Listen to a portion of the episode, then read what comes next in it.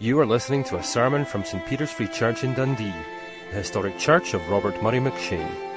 For more sermon content, please visit our website at stpeters-dundee.org.uk.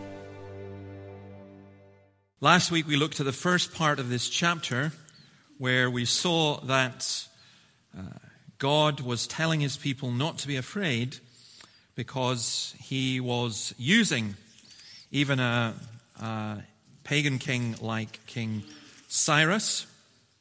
And uh, what he was doing was setting up a challenge.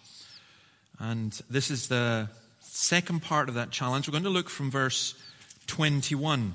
The first part of the chapter is God challenging the kings and rulers of this world. The middle part of the chapter is God reassuring his people. And then from verse 21, we come on to the challenge again.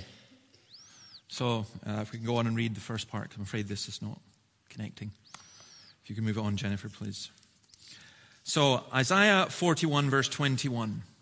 Present your case, says the Lord. Set forth your argument, says Jacob's king. Bring in your idols to tell us what is going to happen. Tell us what the former things were so that we may consider them and know their final outcome. Or declare to us the things to come.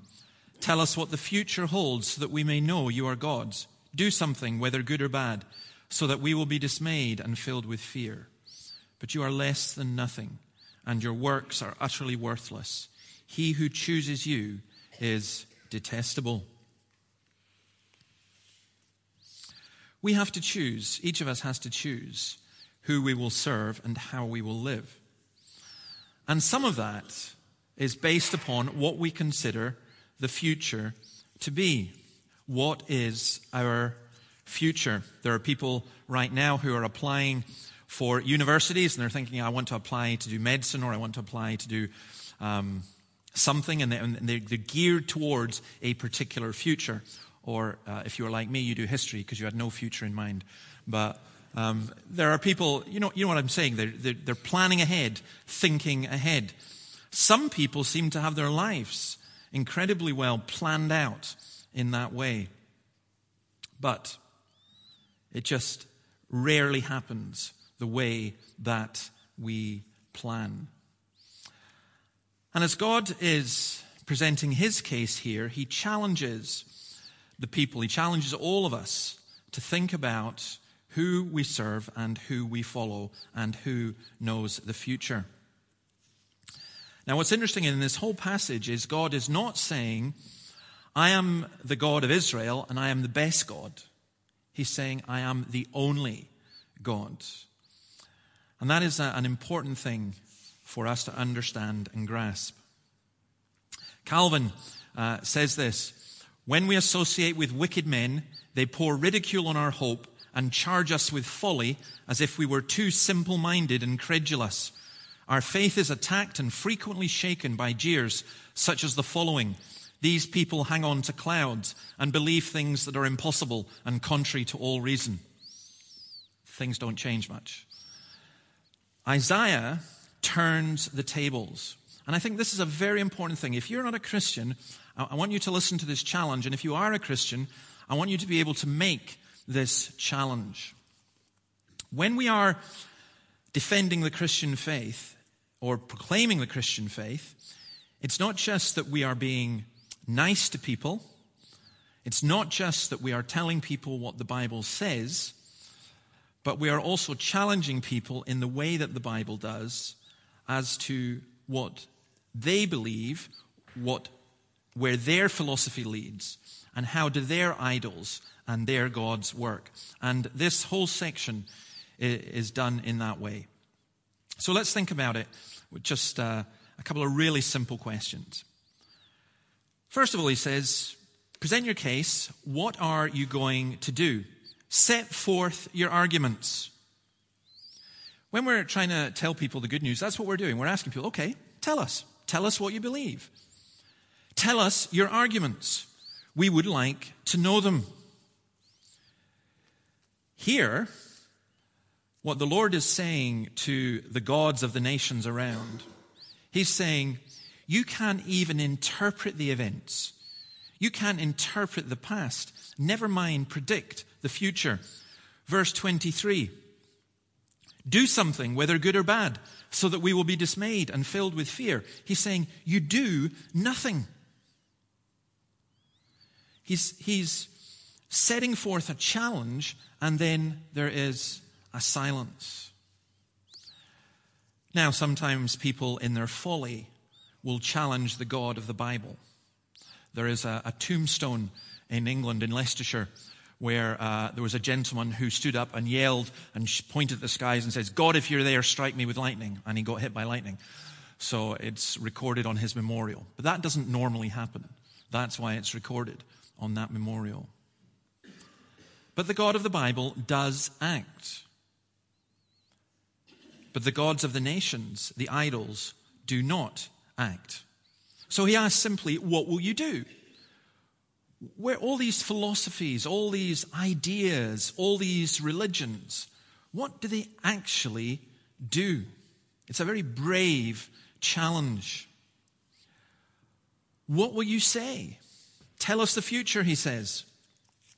Eh, some people think he's referring to a particular incident where uh, there was a place called Sardis. It's the capital of uh, a country called Lydia, had a king called Croesus. And Croesus had a number of oracles, basically his horoscopes, which foretold that he would get victory over Cyrus. And he lost. He was defeated. Your idols say one thing, your gods say one thing, but it's not what happens. And that's why in verse 24 he goes on to say, You are less than nothing and your works are utterly worthless. He who chooses you is detestable. They can do nothing and they say nothing. They are worse than nothing. They are a non-entity. Paul says the same thing in 1 Corinthians 8, verse 4. An idol is nothing. They don't speak. They don't predict the future. Now, Isaiah, God is speaking through Isaiah, and he's using this incredibly strong language. He's saying, If you worship false gods, that is detestable. And that's really hard in our culture to take because the notion of religion, actually, usually given by atheists, is that every God is false and it's just an expression of culture, doesn't do anything, and anyone to claim any kind of exclusivity that's what's wrong, and that's what's harmful, and that's what's detestable. But the Bible recognizes and teaches that the gods we follow do show where we're at and do corrupt us. Romans 1, verses 18 to 32. Having rejected God, then we behave in a certain way. Psalm 135, verse 18 says, Those who make them, speaking of idols, become like them. I love what Jesus says in John 3, verse 19. This is the verdict. Uh, light has come into the world, but men love darkness instead of light because their deeds were evil. Everyone who does evil hates the light and will not come into the light for fear that his deeds will be exposed. In our arrogance and in our pride, we say that we choose to believe in God or we choose our gods. We choose our lifestyle because of the evidence, because we're rational, reasonable creatures who are able to discern. But we don't. We love darkness instead of light. And because we love darkness, then we will not come into the light for fear that our deeds will be exposed. When fallen human beings choose, we choose the idols of our own heart. So God is challenging the people and he's saying to them, present your case, set forth your arguments. What have you got? What can you do? What can you say? And then he contrasts. We'll go on to verse 25. I have stirred up one from the north, and he comes, one from the rising sun who calls on my name. He treads on rulers as if they were mortar as if he were a potter treading the clay. Who told of this from the beginning so that we could know, or beforehand so that we could say he was right? No one told of this, no one foretold it, no one heard any words from you. And here's the contrast, going back to the earlier part of the chapter. Isaiah is saying, This is the prophecy about Cyrus coming. North and east are mentioned together, and Cyrus conquered all to the north and to the east, from the Caspian and the Black Seas.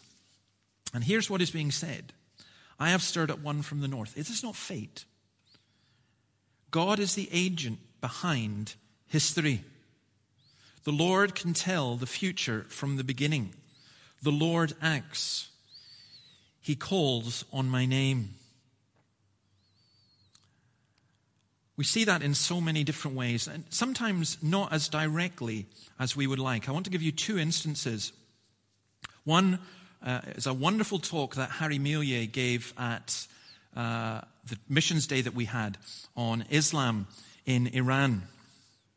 And Harry was there when in 1979 the Ayatollah Khomeini came to power in the revolution which many Christians at the time feared would be the end of Christianity in Iran. Well, now you come to today, and many of, of Harry's friends were killed. But you won't get a Christian leader in Iran saying it was the end of Christianity in Iran. In fact, they even go so far as to call Khomeini God's servant. Because now there are over 2 million Iranian Muslims who have become believers. Why? Because when people saw, part of the reason is when they saw the extremes to which go and that there was no answer and the corruption and the wrongness that came with it, they looked elsewhere. Or I can think of another example in terms of history. And I remember, and I say this because of our Romanian friends here, I was always very interested in politics as a teenager. I was a bit of a geek, sorry. And uh, I, uh, I was fascinated by politics in Eastern Europe and in China, communism, in other words. And Ceausescu, I'm sorry for my pronunciation, but that's how we were taught to say it here. And remember when he started bulldozing churches and thinking, you're going to be in so much trouble. And then to watch the fall of Ceausescu and what happened, a man who boasted in his many palaces and in his oppressive actions ended up losing his life, ended up losing all of his power. What Isaiah says here is that God knows, God acts. I love um, the, the Cyrus thing because we, we, we know quite a bit about Cyrus, and we know he was a politician. When he calls on God's name, or when it says he calls on his name, he acknowledges his name. It's not saying that he was a believer because this is what Cyrus did. Cyrus would go and conquer a people, and then he would say, Well, I've conquered them because of your gods. Your gods are on my side. So in Babylon, he said, Marduk, the god Marduk, helped me win. Or uh, the moon god in Ur of the Chaldees, which he conquered, he said that Sin, the moon god, helped me win. So he was very clever. And here, I think he, he is acknowledging the God of Israel, but I think he's still playing his politics. Yet nonetheless, God uses that. You go to Ezra chapter 1. This is what Cyrus, king of Persia, says The Lord, the God of heaven, has given me all the kingdoms of the earth, and he's appointed me to build a temple for him at Jerusalem in Judah. Any one of his people among you, may his God be with him, and let him go up to Jerusalem in Judah and build the the, the temple of the Lord, the God of Israel, the God who is in Jerusalem. And the people of any place where survivors may now be living are to provide him with silver and gold, with goods and livestock, and with free will offerings for the temple of God in Jerusalem. He was a heathen king ordering the people to fund the rebuilding of the temple in Jerusalem. It's quite extraordinary. I thought of that a little bit this week with the budget because there's George Osborne, a heathen chancellor. Sorry. um, yeah, he is basically. Uh, a heathen, a non Christian chancellor ordering or saying that the government will give 55 million pounds to help church roofs and so on. Uh, our application for the building fund in St. Peter's is going into Nicola Sturgeon as soon as possible. You do get Christians who would say, oh, no, no, we can't use, this is tainted money. But I think a more realistic point of view is just simply to say God is in control and God can even move and use the heart of a heathen king. God, he says, our God stirs up. Our God acts within history. Our God is not one of these idols. Our God knows.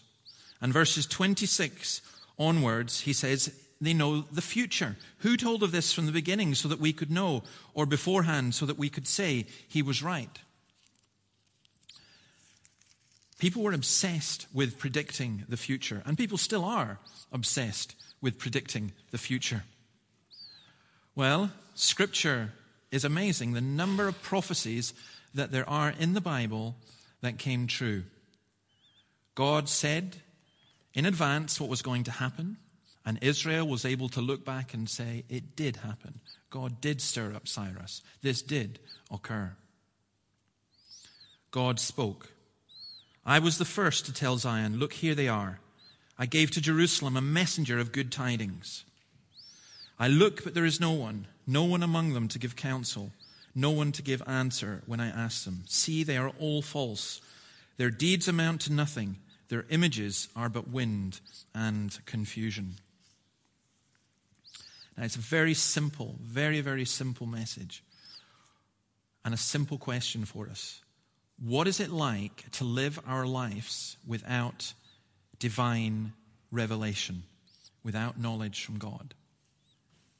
Many people will say, Well, I live my life by my own reason. But that's not good enough. That really is not good enough. Others will say, Well, we live our lives according to this, according to that. And yet,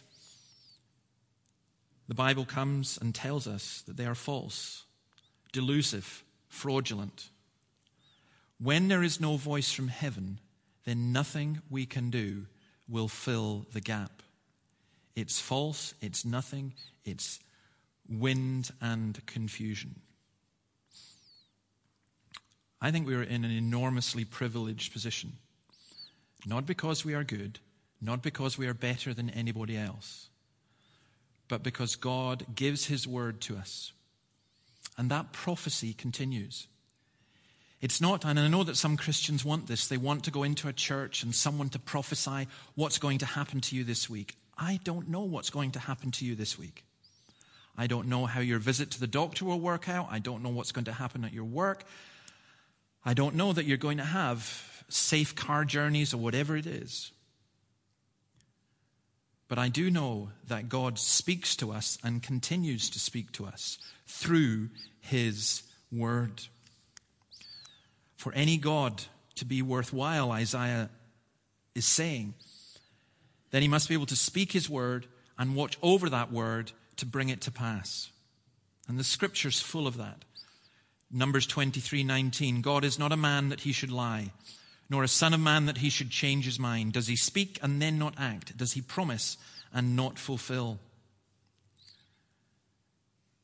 John L. Mackay says that the God of Scripture is not one who has to wait and to see what the future will be. He doesn't have to wait for the choices of mankind. I remember once hearing a sermon which really shocked me as a young believer, where a minister stood up and said, uh, Abraham had to make his choice, and God held his breath while he waited for Abraham to make the right choice. As if what's going to happen is dependent upon us making the right choices. Surely it's much better to believe in a sovereign God who actually knows the bad choices that you're going to make and has planned ahead for them as well. Isn't it much better and much more comforting to realize that you can screw up and you don't screw up the whole of God's plan? Do you know how sometimes people say to you, God has a wonderful plan for your life, and that's plan A, and you've got to make sure you get it right, because otherwise you're on to plan B? Well, as far as I'm concerned, if I use the Americanism, I'm on to plan double Z.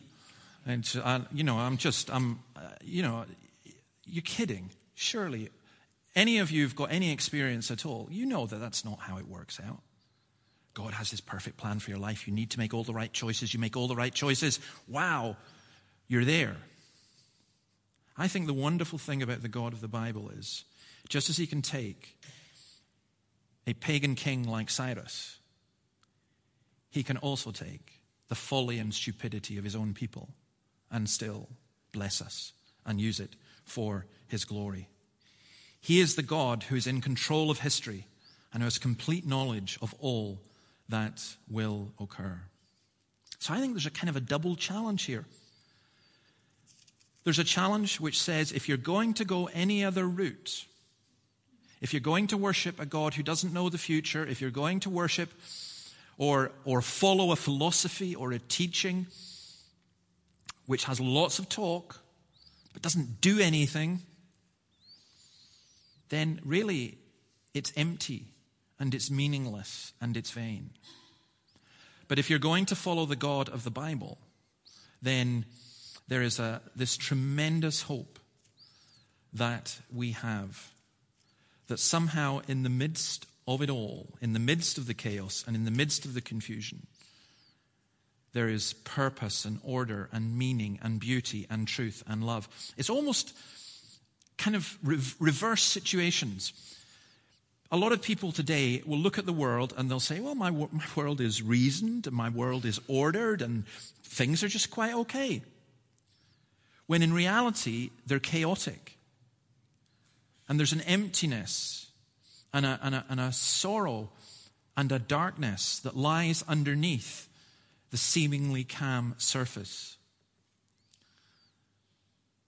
Or there's the situation that the believer finds themselves in, where we recognize the world as chaotic, where there are lots of things that wound and hurt and confuse us, and that would cause us to feel empty. But we realize that behind all of that in the midst of all the storm, there is a God who takes hold, and there is a God who knows what is happening, and there is a God who plans the future.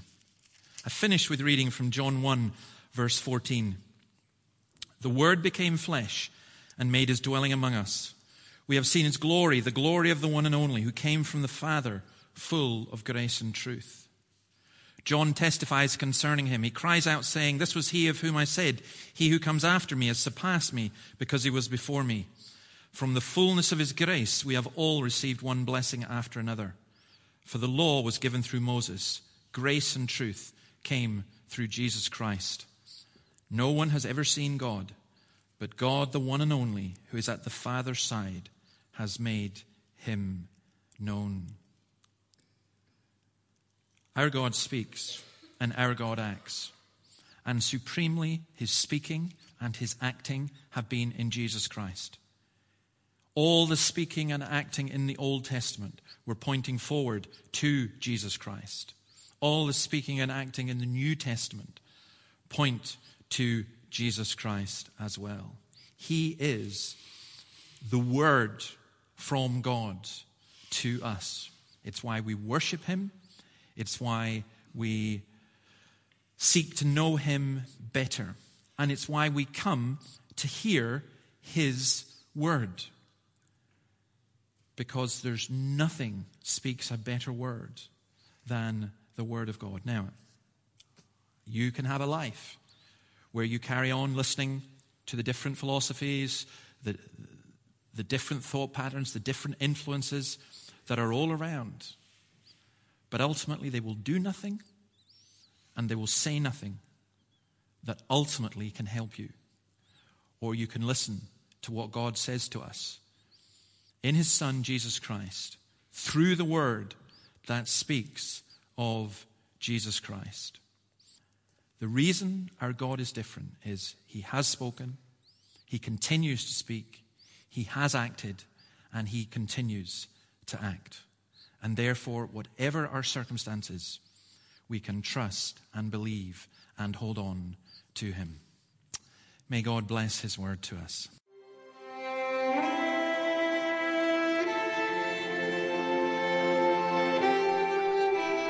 Thank you for listening to this sermon from St. Peter's Free Church in Dundee. If you found this sermon has been helpful to you, please help us to continue building up and assisting the people of God.